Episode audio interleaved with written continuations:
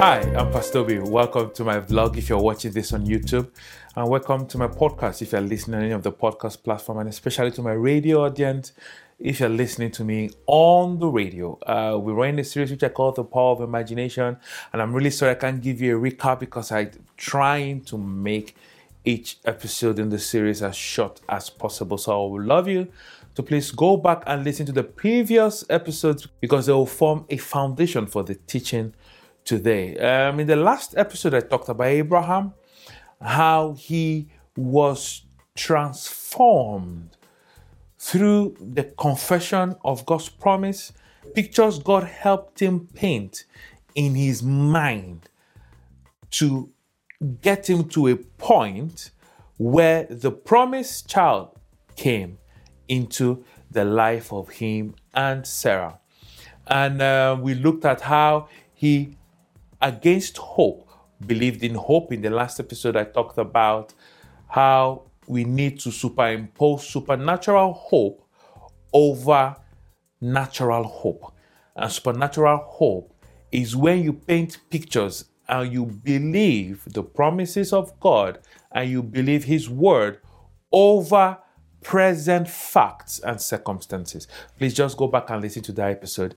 So, what Abraham saw when the Bible said that he saw Isaac come back to life was not Isaac's dead body being resurrected, it was Isaac's ashes being resurrected. Now, imagine imagining ashes come back to life. That tells you the extent Abraham has walked on his hope, his imagination, and his faith. That's the ex- he has worked on it to an extent that there is nothing God tells him that he cannot believe. And that I think is awesome. That is so awesome.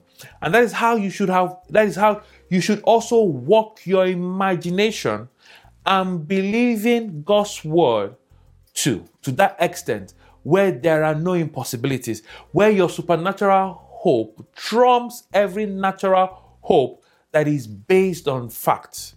Your supernatural hope, which is based on the truth of God's word, should trump every natural hope until God's word becomes your reality, until God's promises becomes your reality.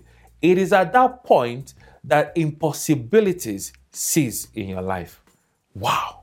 Now, the second story I want to tell you is the story of Jacob and Laban, an offspring of Abraham, Abraham's grandchild. He also used this potent force of imagination to create his miracle. You see that from Genesis 30, 25 to 31, verse 12. I'm just going to skip through those scriptures. Now, what happened is that um, Jacob have served his uncle Laban for almost 20 years. After 20 years, he demanded from his uncle his wages. And they agreed on what his wages will be. And what did they agree on? That his wages will be the cattle that is speckled, ring streaked, um, spotted, and I believe colored. Those are supposed to be his wages. And we know based on DNA sciences and biology that an animal that does not have any of those strains in his body or on his body or on his skin cannot give birth to such animals, or the probability of giving birth to such is almost like 0.1%. But see what his uncle did. His uncle agreed, fine. I'm going to give you the ring streaked, the spotted, the speckled, the colored animals as your wage. And one would expect that he would give Jacob such animals, so the offsprings of such animals will be Jacob's wages. But Laban, being so wicked, do you know what he did? He took all the ring streaks. He said, I'll pass through all the flock today. I will remove from thence all the speckled, the spotted cattle, and all the brown cattle among the sheep, and the spotted and the speckled amongst the goats, and of such I will take them away from you, and I will give them to my sons and he gave them to his sons, and his sons traveled away from Jacob. Bible says a three-day journey away from Jacob. Can you imagine? after agreeing to give Jacob this, he took what he agreed to give Jacob away from him. And I expected Jacob to argue, shout, scream. I was like, how can this happen? You can't take this away because this is what we agreed on. But little did I know that Jacob learned the family secret. the family secret of creating your miracles using your imagination. Wow. So when Jacob saw, when Laban's son set three days journey between him and and Jacob, do you know what Jacob did?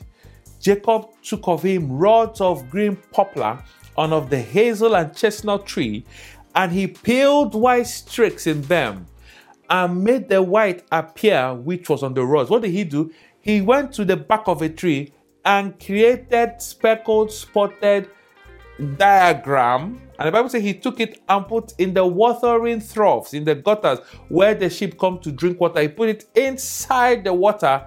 So the Bible says that when these cattle come to drink water, they will mate. Say they will conceive before the rods. They will mate and conceive before the rod and brought forth cattle ring streaked speckled, spotted, and all that. Remember, remember, the cattle that he's working with are plain, plain white, plain white. But when they came, and as they are drinking and they are looking at those things, and they will mate, they conceived offsprings that were not coded in their DNA. Wow, how is that possible?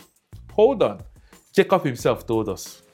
So Jacob was talking to his wives that it's time for them to return back to the land of his fathers that his that their father no longer likes him. So he was telling them, see, I see the father's countenance that is not towards me as before, but the God of my father had been with me, and ye know that with all my power I have served your father, and your father had deceived me.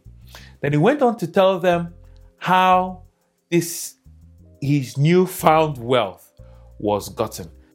So he said to them, And it came to pass at the time that the cattle conceived that I lifted up my eyes and saw in a dream, and behold, the rams that leaped on the cattle were ring streaked, speckled, and grizzled.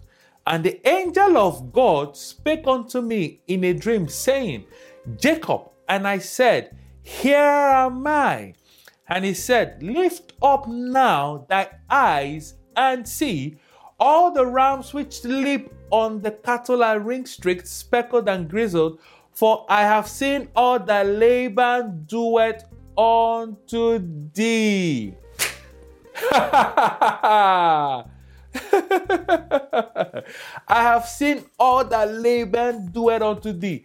Who gave Jacob the secret of using his imagination to create his miracle? You can see it is from God. It is from God. It is a God given, will I say, tool to man to help man succeed in life. Let me explain that. Remember, he had plain goats, plain sheep, plain cattle. But when the cattle themselves come to mate in front of the watering trough, Jacob on his own will lift up his eyes, not these physical eyes, because this physical eyes saw the fact. What is the fact? Plain animals. But his wages were supposed to be ring streaked spotted and speckled. So the natural hope would have been he will give birth, the cattle will give birth to plain cattle, white sheep, white goats, and white cattle. That is what naturally would have happened based on DNA and biology. But no, there is truth that is superior to the natural. When you superimpose the law of the spirit of life in Christ Jesus over the law of sin and death, you will live in a realm of miracles. So while they were mating, while the plain animals were mating, no, the male goat or the male sheep will mount on the female. What the angel of the Lord told Jacob to imagine is that the plain goat, the plain he goat, the plain male sheep is spotted, ring streaked, and speckled. As he imagined it and he could see it, he painted pictures of his expectation. His pictures changed the DNA coding of those animals that they produce contrary to nature, contrary to science. Remember what I told you? That you can use your imagination and create your own miracles. This is exactly what Jacob did here. The same thing with the woman of, with the issue of blood. The Bible says in Mark chapter 9, verse 21, he imagined it inside. If I may touch the hem of his garment, I will behold. As she kept on saying it, she could see herself touching the hem of Jesus' garment and she could see herself receiving her healing. Then what happened next? She acted on it. The Bible says she went, but the press was so much, meaning the crowd around Jesus was so much. And I assume that she knelt down and passed through their legs. And the only place she could touch was the hem of Jesus' garment. She said she saw, she acted, and she got, and she received. Whatever you see and keep seeing, before you know it, while acting on it, will become your reality. The Bible says in 2 Corinthians 4, verse 18, while we look not at the things which are seen, but at the things which are not seen, for the things which are seen are temporal, but the things which are not seen are eternal. What does that mean? Hit the bell icon so you receive notification as I teach on things the Lord prompts me to teach on, and follow me on social media. I'll see you at the next one. Bye.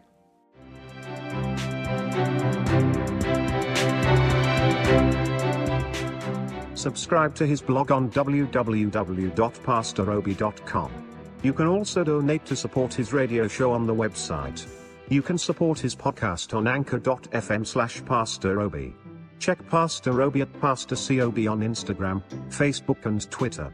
He will love it if you leave a review for him on this platform. Just concluded Thank the you, first God bless you. half of the book, the section written by my dad, Reverend Azuka Obi, and we are about to get into the appendices, the section written by me. Order You Must Forgive ebook right now on Amazon for Kindle, Apple Books, and PastorObi.com. The paperback book is available on Amazon. You can listen to the audiobook on Audible and PastorObi.com. The links are in this post. Please like this post and share. Thank you.